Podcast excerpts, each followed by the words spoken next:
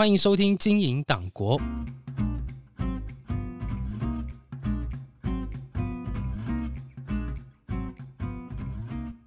经营党国是党产会的 Podcast，看党国如何经营，创造金山银山。透过专业人士的介绍，了解转型正义议题。大家好，我是党产小编。呃，有句名言说啊，呃，我今天看报才知道。这句话呢，虽然是公众人物在装傻的时候用的话了。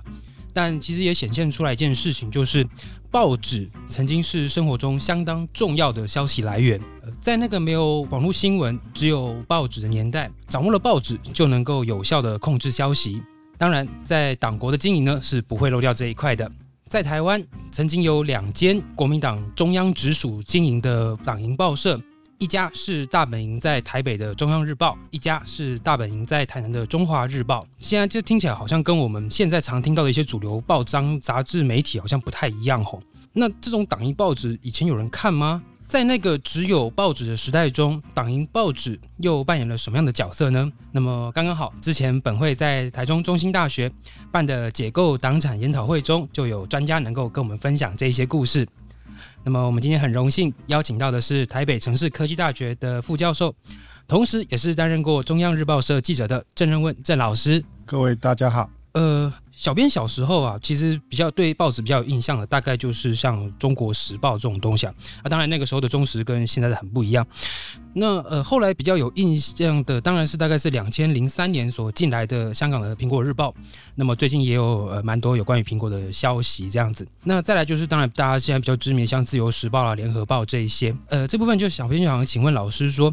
请问老师，以前大概有哪些报纸可以看？然后大家都喜欢看哪些报纸啊？应该这样讲哦，就是说，其实日据时代报业是蛮蓬勃的哦，就是会有一些报纸我们是不知道的。那一直到一九四七、四八、四九年国民党政府来之后，其实就因为。高压统治嘛，哈，戒严统治，所以说就会开始利用宪章、宪印、宪政，就是压制人民的言论自由。所以说那个时候其实也有，就是说二八事件的时候，其实有一些报业的前辈，他们不幸被杀害，或者说被关。但那是一个风声鹤唳的时代。那所以说那个时候就会有，从大概一九四九到解严的时候，就开放报禁、党禁之后，其实那段时间，其实台湾的主要的报纸大概就是。中央日报，因为它是党直接经营的嘛，所以就是为党喉舌这样，这样称赞执政党好棒棒，然后在野党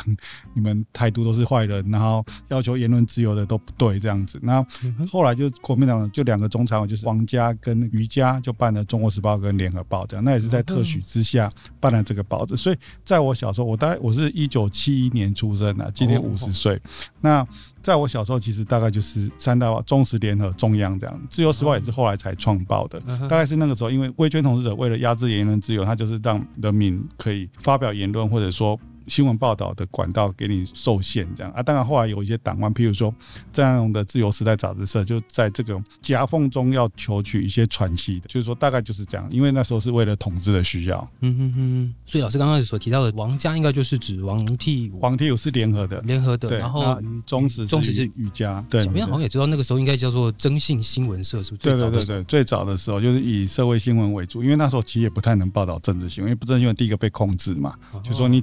你不可能像现在。因为现在跑总统府新闻，总统府旁边有个记者室，然后记者就去那边，然后就发新闻稿，或者说他也可以打电话给政要或者总统府发言人，或者说找一些立委问消息这样。可是以前不可能啊，以前的卫月同志他不会理你这些的，因为他就我就高压统治就好了。所以说，嗯。也就从社会新闻开始这样，然后慢慢慢慢，因为时代在改变嘛，就是说慢慢社会开放比较多元，也在国际的压力还有国内的压力之下，慢慢开放党禁包禁，所以人民才会就像现在一样，就是百花齐放，就是你要看什么媒体，你要看什么报纸都有这样子。对，所以点同是说，呃，在日治时期时，我们本来有很多种报纸。然后直到国民党政府来之后，就线索变得非常窄。那么顶多有民间比较知名的就是像是中时联合这一些，它应该也是属于特许的。是。然后直到后面才慢慢开放，然后才变成我们大概现在看到的这个样子。对，这是一个一个过程，有很多前辈在我们面前去争取这个言论自由，才可以发挥媒体的第四权。这是一个很很艰辛的过程啊，很艰辛，而且蛮多人因为这样子牺牲啊，或者怎么样，这很多。所以这是一些前辈所留下给我们的言论自由的部分。现在的媒体好像有点开始滥用。用这个部分，所以我们现在好像又开始觉得说啊，媒体在乱讲话什么之类的。就我自己个人的观点呢，大家参考，就是说你找一个客观中立的媒体，几乎是不可能的啦。就是说，其实我们从议题的切入，比如你选择要怎么去写这则新闻，或者选择去采访哪哪个人，或者采访哪一个新闻，其实就已经有立场了。嗯比如一个事件发生出来之后，我要去问谁，问谁的回应或者写出来，这个都有立场。而我会认为媒体多元是一定是好事。为什么？就是言论市场多元嘛，然后让你们年轻人、让大社会大众自己去选择他。所要相信、所要听的啊，当然，因为现在都在讲媒体试图啊，就讲说，其实媒体试图当然是很困难的，因为你要一般的乐听大众，你要能够知道事实的真相，其实是要经过很多的努力。所以说，基本上我的看法就是，你就是维持多元，让各种不同的众生喧哗，让不同的声音出来。那这样子，民众才有更多选择自由，而且越多的媒体管道越越充分的话，其实有一天才会真相会出来。嗯嗯对，大家有选择权，这个也就是民主自由的可贵之处。这样子，好，那呃，题目被小编讲差了，那 拉回来一下。呃，那么想问一下老师，就是所谓呃，像说我们刚刚有提到说党报的这个中央日报，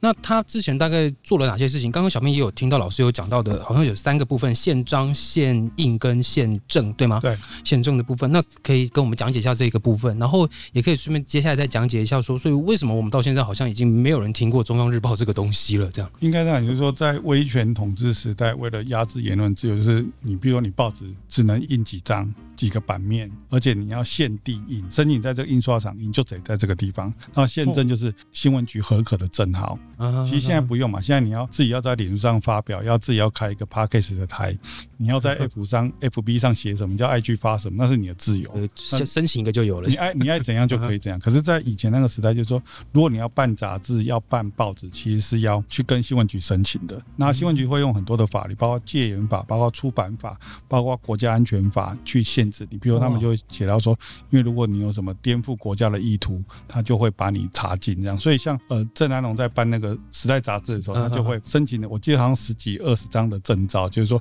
因为你比如 A 来申请之后就被查禁，然后就又换一个来申请，然后申请完之后呢又被查禁，所以他那个杂志社就换了十几个名字。现在就是如果你要出版书籍，你只要找好出版社，你有钱印，然后跟国家出版申一个 ISBN 码，其实你就可以出版。所以现在这个是一个出版。自由的时代，而且是一个言论自由时代。可是，在以前那个时代，在颠覆国家怎样怎样，其实那个很主观认定的，就说你什么叫做颠覆国家？你在骂元首就不行啊，造就出过去的，比如说党报这样，因为他们有，当然他们的立场当然一定是跟执政党一样嘛，因为那就是党经营的，就是其实内部已经审核过了这样，然后才才出来的这样子。在那个时代的媒体从业人员，其实就年轻人什么心中有个小警种这样子，其实那个是心中有个大警钟，因为你不小心你写错讲价。啊，不高兴，那你就可能被查禁啊，被查封啊，或者就就就把你没收这样子，就是一言堂啊，就是对所有的威权统治者都一样，而且蒋家更是，他就是维持所有的一言堂，你就是不能反对，你反对我就是不容许你存在这样子。我我讲不应该是在说，在那个大环境之下，其实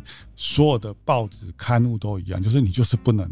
就比如美丽岛美丽岛事件出来之后，就是所有的电视都在骂那些是暴徒，那些是是是坏的，那些是什么，就是从负面的方式开始，全部都是。是呃，只要是反对执政党，全部是坏蛋，都是江洋大盗，都是十恶不赦的罪人，这样子。那个时代就是这样子。对，可是也好奇，所以那个时候的民间，这样大家这种报纸会想看吗？嗯，没有太多选择啊。所以，所以说那个时候，在我小时候，就是大概在。呃，八零年代、九零年代的时候，就会开始有一些党外杂志出来了，啊，说前进啊等等，很多啦，政治家等等，然后就有时候家里人就会带回来，就偷偷看，然后而且那时候买不是你在路上就买得到，不是这样，你要去那种。我在台南长大，你要在台南某个书局里面，然后找那个老板，而且老板认识你，他会从箱子里面拿拿一两本出来，让人家偷偷买这样子。啊，在台北，我就听台北朋友讲，因为不是在台北长大，在重庆南路一些书店的一些报刊，就偷偷去买这样子。啊，就是你也不能公开看，因为家长都会交代说，你哎，你不要带学校呢，或者说你在家里翻就好，你不要带出去，因为那个是规卷统治，有有可能会杀头的，因为你根本不知道，如果被别人看到你在看党外杂志，你的后果是什么啊？那。家长也都会教他，你去学校不准讲，不准讲家里有这个。我觉得那个时代是这个样，所以那个时候才会造就这几个报纸的繁荣的时期啊。因为就我我是大概一九九八九九年才当记者的，一九九六李登辉选举嘛，选总统啊，两千年第一次政党轮替嘛，我是那个时候才当记者。可是，在那之前，其实很多前辈告诉。在八零九零年代，台湾股市还不错的时候，啊。其实三大报的待遇是很好的，中时联合、中央，他们待遇很好的，嗯。而且他们还曾经发发生过，比如说单月领单薪、双月领双薪的那种因为那个时候独占嘛，所有的广告量都是他们独占，而且哦，那时候所有的广告商都捧着钱去拜托这些报纸说：“哎、你让我登一下广告，因为他广告看的人多嘛，嗯不像现在网络这么多，随便你们选。啊。”大概到了一九九零年是野百合嘛，野百合之后，然后开始有废国大等等等等的一些政治诉求出来之后，到了一九九六年才第一次总统大选，总统大选当然是李登辉当选嘛，然后两千年才陈水扁当选，就那个时候才一个大的变动期，才会造就整个言论市场的百花齐放，就是而且那时候也压不住了，因为统治者也压不住说。呃，人民的诉求，因为民智也开放了，然后也 大家选择也多了，所以《中央日报》到了九九年、两千年的时候，其实就开始走下坡了，因为那时候已经有《自由时报》了，嗯而且那时候因为我本身是当记者这么多年，其实我都跑绿营呐，所以我都跑民进党，我的路线都是民进党，嗯就说呃，也会在这种报纸里面，也会记者也会有一些挣扎，就是说，因为报社的言论是这样子，那嗯你在跑这个新闻的时候，其实会有一些跟报社的想法不一样的地方啊。这个就是个，反正很多故事啦。反正我的意思是说，你不要以为在某个媒体工作，他的立场就跟那个媒体一样，其实不是这样子。偏蓝的媒体当中，也有很多对国民党很不以为然的投票倾向，其实是投给非国民党人士的。可是，在偏绿的媒体当中，也是有有从业人员，其实是他的投票倾向是偏国民党的。像我的政治启蒙是比较晚的啦，就是说退伍之后，其实也就是因为我喜欢打篮球嘛，然后 然后就是不是那种文青型的，可是啊到了呃慢慢当记者之后，才慢慢认识政治，才慢慢认识整个媒体的环境是什么。然后那个时候其实已经很开放呃所以那个时候因为两千年第一次选举的时候，我那时候也在跑新闻的嘛，就是说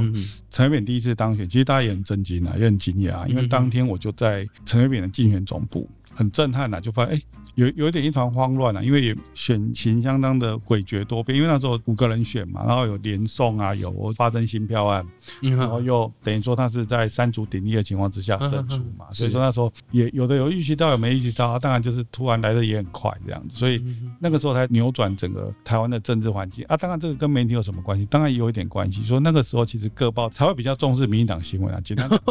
因为哦，因为以前民进党是个是个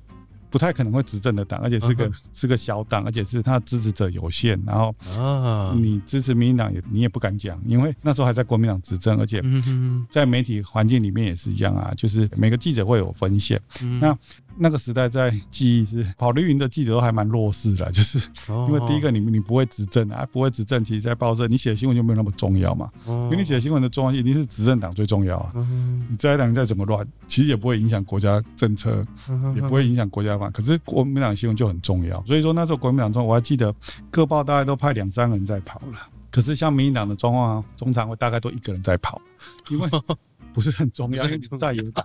哦就是很现实的。然后是等到两千年的时候，陈水扁执政之后，才各报台慢慢加派人力去跑绿哦绿营营这样子对哦对，这个就是这样。其实也听说，之前也是听一些长辈在那边讲，以前的记者是不是也都是，反正就是直接守在中常会那边前面就好，反正然后他们开完会的结果就是明天国家会发生的大事，所以就直接到国民党前面去堵麦就好了，这样。应应该这样讲，就是记者跑政党新闻站，就是你，如果你跑这个党的记者，你就每天会去那个党的文宣部或者文传会或者他们准备记者室那边待，每天都去。嗯然后比如礼拜三中常会，你就会去中常会外面守。他守出来之后，就有人出来讲啊，今天中常会讨论什么，有什么决议，就这样子。嗯可是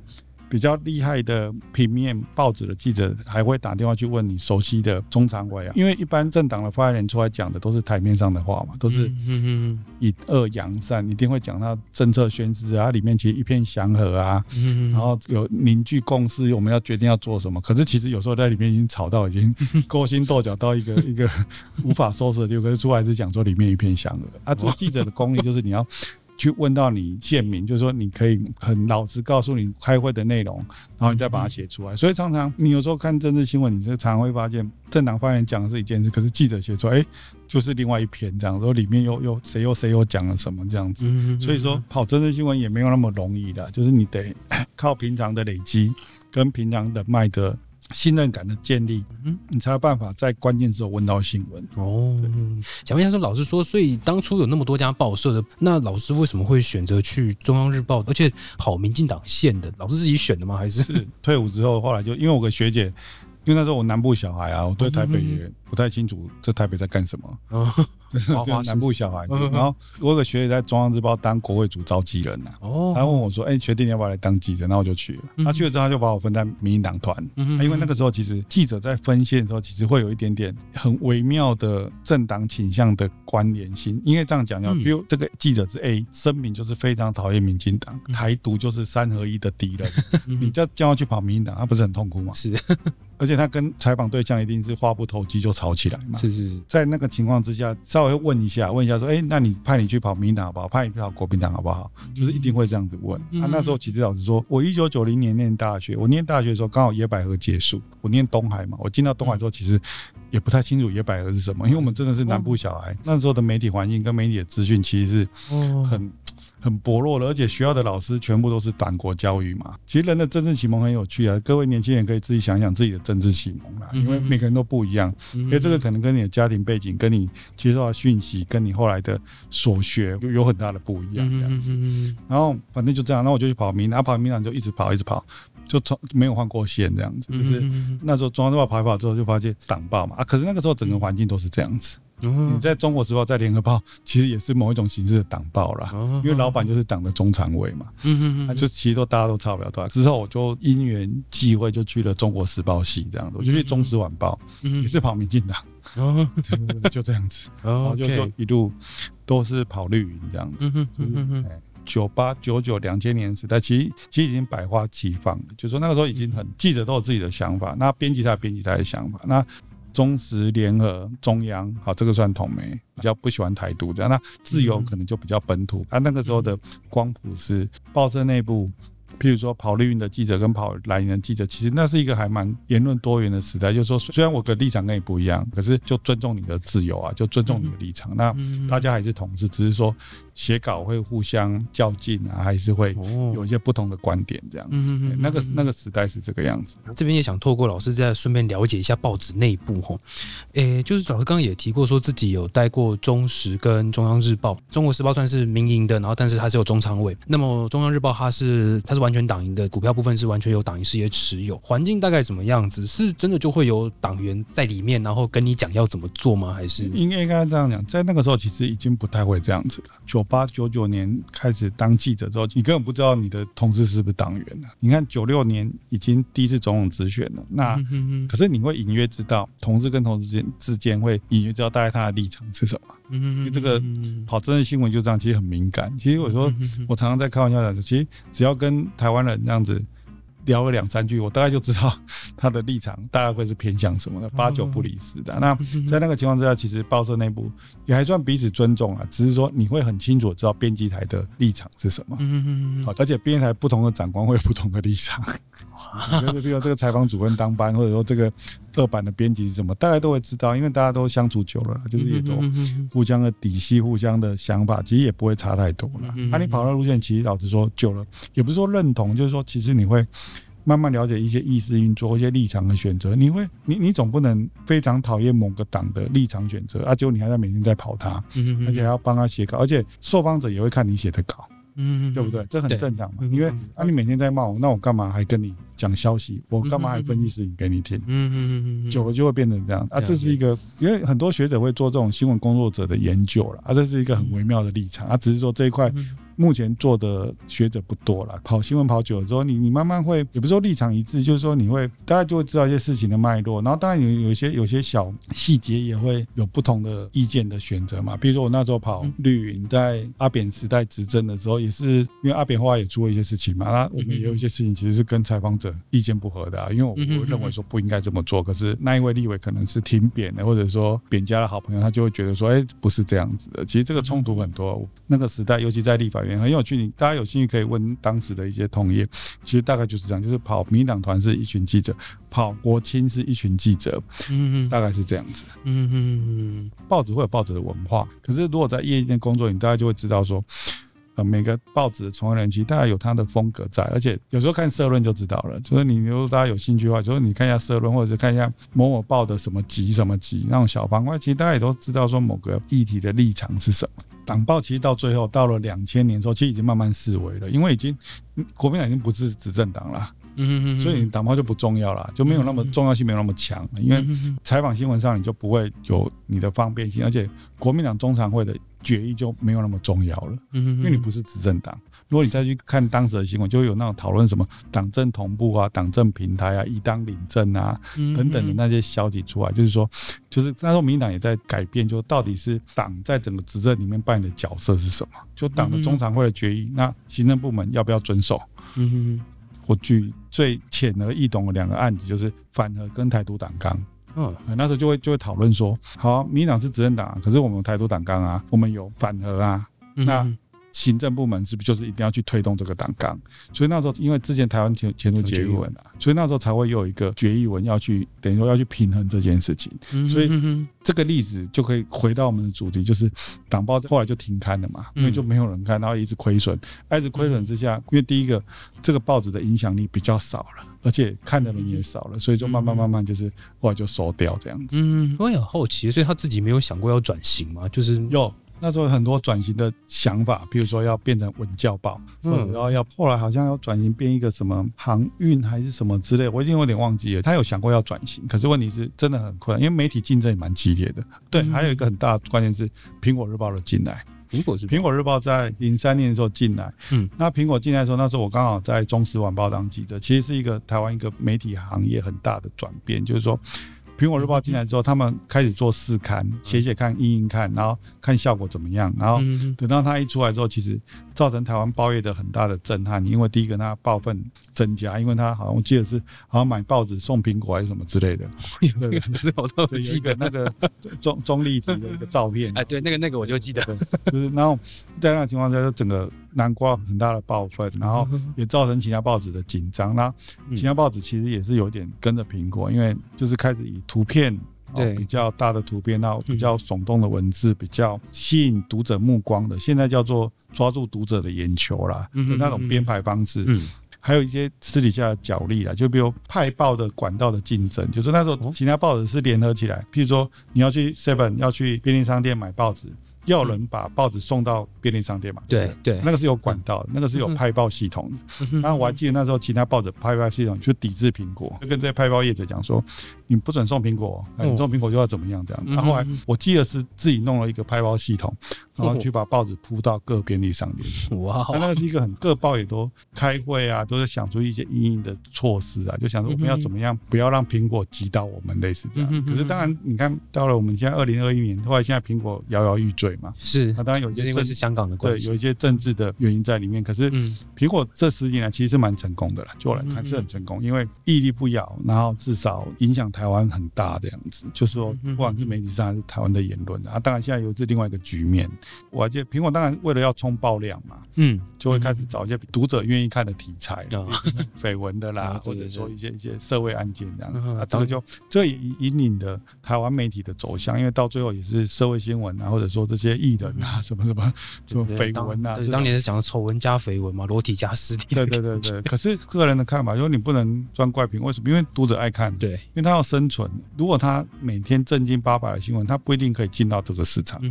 那当然就是读者的口味被改变了，就是越来越重咸，越来越变成苹果，就是后来就一枝独秀，其他的包分都往下掉的。嗯哼嗯哼嗯哼，所以等于说那个时候会不会也是因为真的前面大家都在炒政治，然后所以就比较苦闷，然后突然苹果进来了之后就也许吧，也许是吧。可是我记得在二零零三苹果进来的时候，还那时候还有一周刊，因为一周刊每个礼拜四出刊嘛，它礼拜一、礼拜二截稿。呃，礼拜三有时候就会大概知道有什么新闻出来了。如果在业内的话，我们都戏称都会每周一新呐、嗯因为那时候 政治人物都查很多事情，然后就是我们就会戏称啊，这礼拜又轮谁了？嗯啊，因为苹果也很下很多功夫啊，因为他们的呃狗仔队或者说他们的，我记得应该叫专案组还是特勤组还是什么，有个名称呐、嗯哼哎、不会自己叫狗仔队，就是说他们好像是要取个好听一点，专案 组还是什么之类的，他们就负责去跟啊，或者说接受一些检举的爆料。其实很多新闻也都是检举爆料来的，也不一定是跟来的，因为嗯比如比如假设是家庭的纠纷好了，有可能就是某一方把资料提供给媒新闻体这样子。对，所以苹果其实后来它的政治立场当然也有被质疑啊，就是说也有人、嗯有人认为苹果是蓝的，有人认为苹果是绿的。可是我知道，呃，李志英他们的想法大概就是还蛮市场取向的啦。你觉得市场是什么？我还记得他们常常做政治新闻，他就是呃也是国民党一个版，民进党一个版，就看起来就是平衡这样子，嗯，就是不像中职联合自由就是很固定嘛，就是这我不用讲也都知道。比如我们常常有时候找我去讲媒体试图，我说。啊，如果媒体的政治色彩是这样这样这样，A 报纸或者 A 电视台是倾向什么？是不是？大家就说，哎，对，是这样。那那我就不用讲了，因为你们都知道，你 们都知道。是，可是还有很多细节啦，就是说媒体的运作其实没有像外面看的这么的简单，就是每每嘎嘎是，尤其是对人的褒贬，其实是看出有时候就是比如老板的立场啦，或者说。一些特殊的关系，这个有时候就是你要业界人才会知道的，这很细节啦。嗯嗯嗯。所以小编同整一下，中央日报其实那个时候政党轮替之后，那所以它的重要性就慢慢跌下去了。然后原本也曾经考虑过转型，但是经过日报一进来的时候，整个报业媒体的一个大改变，所以它大概在那个浪潮之中也就慢慢被压下去。那中华日报是另外一个案子，呃，中华日报因为它也是党报，嗯，它也是文工会下面的那，可是因为它第一个它分类广告多，嗯。在台南，因为他台南有他的读者。那中华日报其实地方新闻写的也还不错，就是说，因为它很细致，因为人多嘛，而且以台南为根据地。那我记得那时候中央日报、中华日报也有谈过要合并，嗯，就是说干脆两个报就合并这样子。那很多原因后来没有并成的。那因为中华日报它亏钱亏的比较少了，哦，因为第一个它发行量少，呃，人力也比较精简，那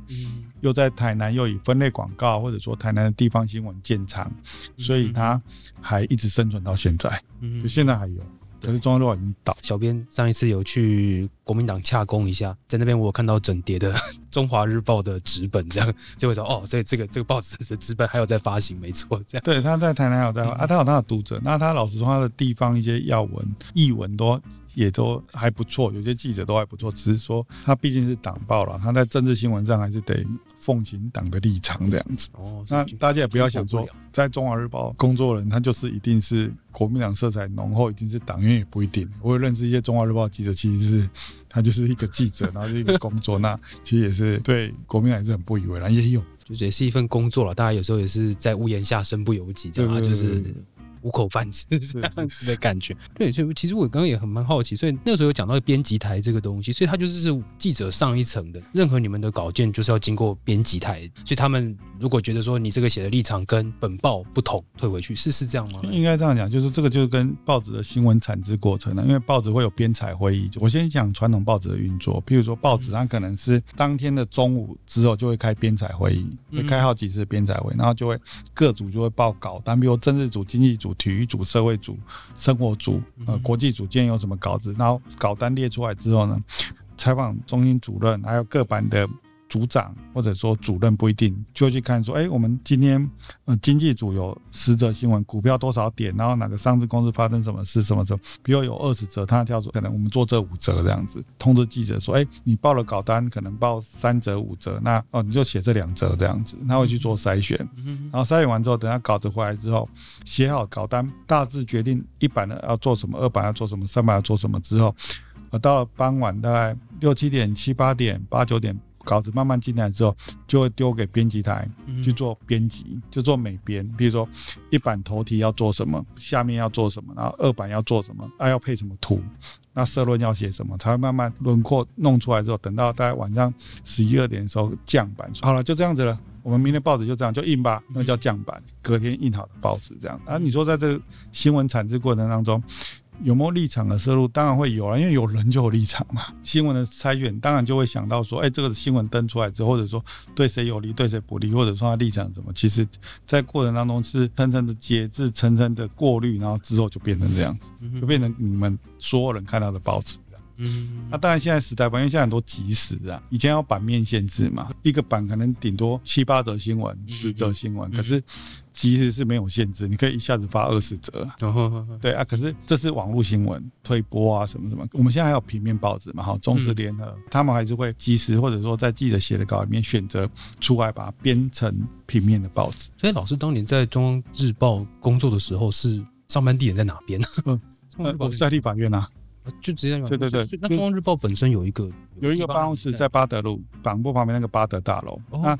中国时报在大理街，联合报那时候在宗教东路上面哦，在那个国父纪念馆斜对面。那记者是这样，记者说，记者一般不太会回报社，因为因为我那时候已经有某 d 的时代，就是拨接机哦，哦我就忘记了，会跟跟然后传过去这样数据。机的那种，对对对对对，那呃我的前辈他们也要用手写的，用手写之后传真回去给报社，然后就打字员把它打成字这样子。哦啊，这是一个这是一个时代。那在我这个时代是已经开始用电脑在写稿了，然后就传，其实基本上很少回报社，哦，甚至有的记者报社还没有他的办公桌，因为根本不需要回来，他只要在外面，比如我采访立法院，对不对？或者采访民进党中央，或者采访总统府，我就在那个地方记者是写稿，然后就电话线一插，跟就传回去。那后来是网路啦，哦就插网路，然后就回，啊，现在是无线的，哦也就是不同的时代这样。啊，其实不太会回报社，因为你回报社没有意义，因为新闻在外面发生啊。哦如果你跑经济新闻，就会在经济部或者经建会或者财政部这样子；，啊，你跑政治新闻，你就是立法院的记者是、民进党的记者是、行政院的记者是、总统府的记者是这样。然后，除非有必要，哎、我们今天要开会，你再回来这样子，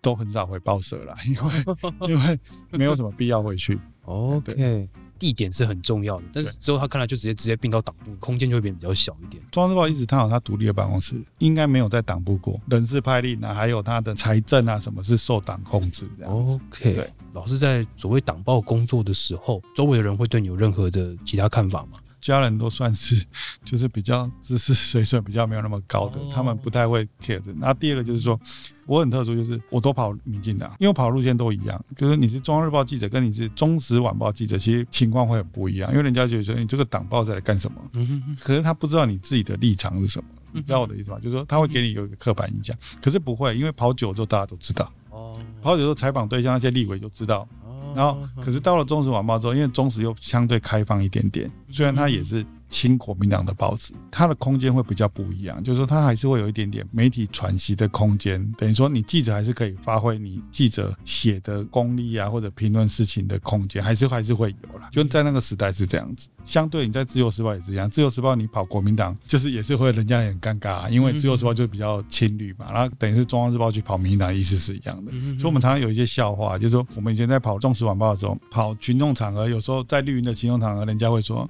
啊，你这个通牌母退，你这勾边洞的报抓，你还跑什么这样子？”然后《自由时报》去跑红三军的时候，就会被骂，他说：“你这个《自由时报》，你不要来这样子，类似这样。”那、后来我们。在跑中场的时候，其实我们都很习惯性的把名牌遮起来，因为群众是他的刻板印象是这样子，避免不必要的困扰，因为你很难去跟民众解释说怎么样怎么样这样。而且我们跑同路线记者会彼此很熟啦，嗯啊因为彼此的想法比较一致，然后比较每天都相处，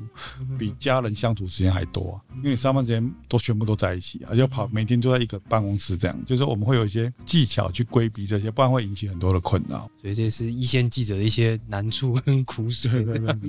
最后一个问题想问老师的就是，呃，老师现在也开始就是从事这些像中央日报的研究。老师为什么记者当了一当之后会想要回头来研究一下中央日报或是党报或者台湾报业这样的事情呢？对年轻人来讲，因为你们这种二三十岁或者三十几岁年轻人来讲，这一段历史就很陌生嘛，因为学校不会教，然后嗯，即便是媒体传播的科系或者新闻科系，其实也不太会教这个啦，因为这是一个还蛮近的历史。可是这一段其实对台湾很重要，因为这一段其实就是台湾新闻自由破茧而出的时候。就就是说九零年野百合嘛，然后嗯九六年第一次总统直选，两千年第一次政党轮替。那我刚好在这种旧媒体的尾端，就说这个时候刚好是传统媒体转型到新媒体，然后再转到网络媒体，到现在大家都在划手机的时代。那嗯因因为一九四九一直到八七年。没有言论自由，你就不准自己发行刊物，你不能骂骂政府。可是到慢慢解严、慢慢开放，然后言论自由之后，我的成长刚好是在这个尾端呐、嗯然后尾端之后一直到网络时代的爆炸这样，嗯所以我们这一代其实也是该高兴呢，还是该难过也不知道，因为刚好就是接到这个时候，就是整个媒体走下坡，然后整个言论大爆炸的时代，然后这也是可以让年轻人知道说，其实言论自由没有那么容易的。嗯言论自由并不是说你生出来你就可以骂总统的，以前骂总统是要杀头的，我 没有证据也一样啊。我说你是就是了，就就是这个样子。这个言论自由真的是得来不易，而且是很过我们的先贤先烈，或者说我们的前辈，慢慢一点一滴去累积出来。不是有个笑话吗？就是有个中国人来就说他们有一点自由，因为他们在北京也可以骂台湾的总统啊。是 对对对，就是这样。言论自由真的是不容易，而且这言论自由是很容易被打破的。嗯哎就是比如说你媒体的控制或者假新闻啊，或者说呃脸书的演算法，其实是很容易被控制的。嗯尤尤其现在媒体这么发达，尤其大家都划手机，要控制言论、控制新闻，其实比以前更容易。报纸要印到哪里，你没办法去你家把报纸抽出来呀、叫你不要看，不可能啊！嗯我不可能到你家说，哎、你不准看这个，不准看这个不对。可是现在你可能划手机就可以直接把你挡掉，嗯所以这个是很很不容易的。那你要知道真相，其实也很困难的。老实讲，因为我们自己当过记者，就知道一个一个新闻事件的真相，其实要经过很多人的过滤，一直去查证，一直去探访，才知道这事情的真相是什么。维持多元，然后多方去查证，然后凭自己的经验去判断，你才会不会被新闻媒体所骗。最后呢，小编大概也再补充一下下有关于中央日报跟中华日报的一些资讯。诶，中央日报大概是在两千零六年的时候的实体报停刊的，那么网络版的部分呢，也在二零一八年停止更新，所以这间公司现在已经消失。那么其他的资产呢，也都并到了另外的党营事业中投公司底下。